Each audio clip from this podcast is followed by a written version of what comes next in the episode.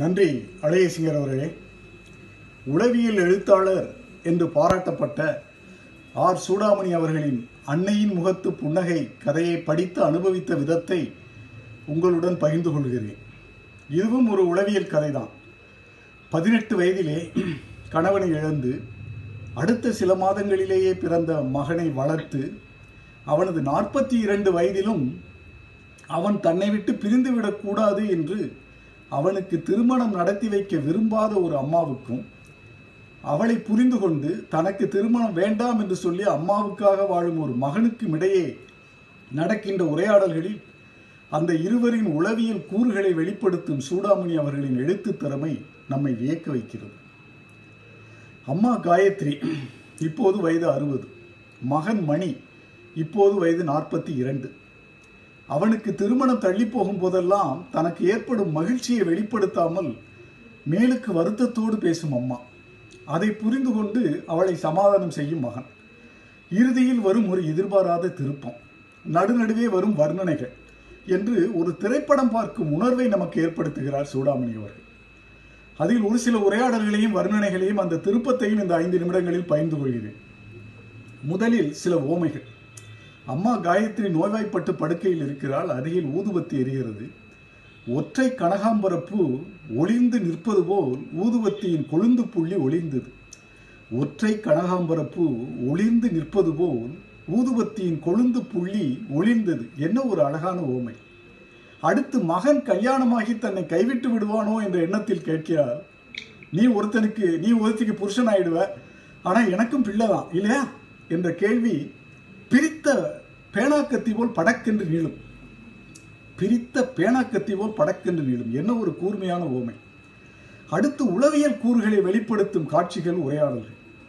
பதினெட்டு வயதிலே கணவனை இழந்து அந்த இழகிய அந்த அழகிய இளமங்கை இயற்கைக்கு புறம்பாக கட்டாய மூலித்தனத்தில் சிறைப்படுத்தப்பட்டு அப்படி தன் குழந்தையை பார்த்தவாறு உட்கார்ந்திருந்த போது சிறிது சிறிதாக ஒரு தீவிர பகையில் அவள் நெஞ்சில் பந்தம் பிணைத்திருந்தால் அதில் ஆச்சரியம் ஏதும் இல்லை. தன் குழந்தையை பார்த்தவாறு உட்கார்ந்திருந்த போது சிறிது சிறிதாக ஒரு தீவிர பகையில் அவள் நெஞ்சில் பந்தம் பிணைத்திருந்தால் அதில் அச்ச ஆச்சரியம் ஏதும் இல்லை. என்ன ஒரு நுணுக்கமான உளவியல் ஆராய்ச்சி. மணிக்கு இருபத்தி நான்கு வயதாகிய போது அவன் தாத்தா ஒரு பெண்ணை அவனுக்கு நிச்சயித்தார். மகனை பார்க்கும் அவள் பார்வையில் கலக்கமும் ஒருவித வெறியும் தென்பட்டன. திருமணத்திற்கு மூன்று நாட்கள் முன்பு தாத்தா இறந்ததும் அதை காரணம் சொல்லி அந்த திருமணத்தை நிறுத்தி விடுகிறார். அடுத்த மணிக்கு இருபத்தி ஏழு வயதில் மறுபடி திருமண நிச்சயமாகிறது. இன்னும் சில நாட்கள் தான் என்று பழைய திருமண நிச்சயத்தின் போது எண்ணியது போல் நாட்களை எண்ணுகிறார். அமைதியற்ற பார்வையோடும் இரவு நேர விழிப்போடும் அந்த பெண்ணும் ஒரு விபத்தில் இறந்து போக அந்த திருமணமும் நின்று போகிறது. இளமையிலே தனியாக போன ஒன்று இன்னொன்றை இணையாக காண பொறாமல் கொண்ட தவிப்பு விலகிவிட்ட ஆறுதலா? இளமையிலே தனியாக போன ஒன்று இன்னொன்றை இணையாக காண பொறாமல் கொண்ட தவிப்பு விலகிவிட்டு ஆறுதலா? உள்ளத்தின் உள்ளே ஒளிந்திருக்கும் அந்த அம்மாவின் உணர்வை எடுத்துக்காட்டும் எழுத்து அல்லவா இது? சில சமயம் நான் பொல்லாதவளடா நான் பொல்லாதவளடா என்று கேட்பான் அவன் நீ ரொம்ப நல்லவள் என்று சொல்வான். என்ன ஒரு நுணுக்கமான உளவியல்? உரையாடல். அத்தனைக்கு மேலாக இறுதியில் ஆசிரியர் தரும் ஒரு திகைப்பான திருப்பம். அன்று காலை அந்த வீட்டு சமையல்காரர் நேரமாகிறது.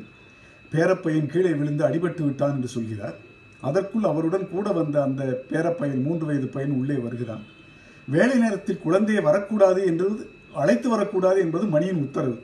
கோபப்படுகிறான் அவன். அவர் சமாதானப்படுத்த அம்மா அந்த குழந்தையை பார்த்து இந்த குழந்தையை முன்னுமையே பார்த்த குழந்தையாட்டம் இருக்கே அசப்பில் என்றபடி ஒரு வாழைப்பழத்தை எடுத்தபடி அருகே வர சொல்கிறார். மணி அந்த பழத்தை வாங்கி கொண்டு அவளுக்கு முதுகை காண்பித்தபடி பையனை மறைத்து கொண்டு குழந்தையிடம் பழத்தை கொடுக்கிறான். குழந்தை இடக்கையால் பழத்தை வாங்குகிறது.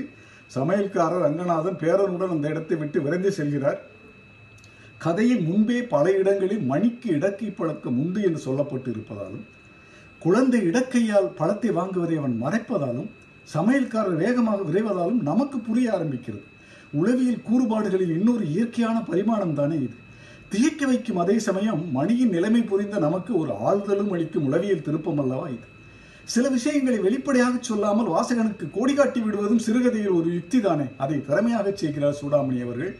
தொடர்கிறது கதை குழந்தையை மறந்துவிட்டு தாய் மகனிடம் கேட்கிறாள் கல்யாணம் பண்ணிக்கலையேன்னு உனக்கு நிஜமா குறையா இல்லையா? மகன் சொல்கிறான் எனக்கு அப்படியெல்லாம் குறையே கிடையாதம்மா. படிக்கும் நமக்கும் புரிகிறது. படிக்கும் நமக்கும் புரிகிறது அவனுக்கு குறை இல்லை என்று. அதை கேட்டு அவள் பார்வையிலே தீபங்கள் சுழந்தன அதுவே அவன் இன்பம் அவன் லட்சியம் என்ற அன்னையின் முகத்து புன்னகை கதை முடிகிறது. அழகிய ஓமைகள் உளவியல் சார்ந்த உரையாடல்கள் திடீர் திருப்பம் என்ற ஒரு அருமையான திரைப்படம் பார்த்த திருப்தியை இந்த கதையை படித்தபோது அடைந்தேன். உளவியல் ஆசிரியர் சூடாமணி அவர்களின் எழுத்து திறமையை வணங்கி வாய்ப்புக்கு நன்றி கூறி விடைபெறுகிறேன். நன்றி வணக்கம்.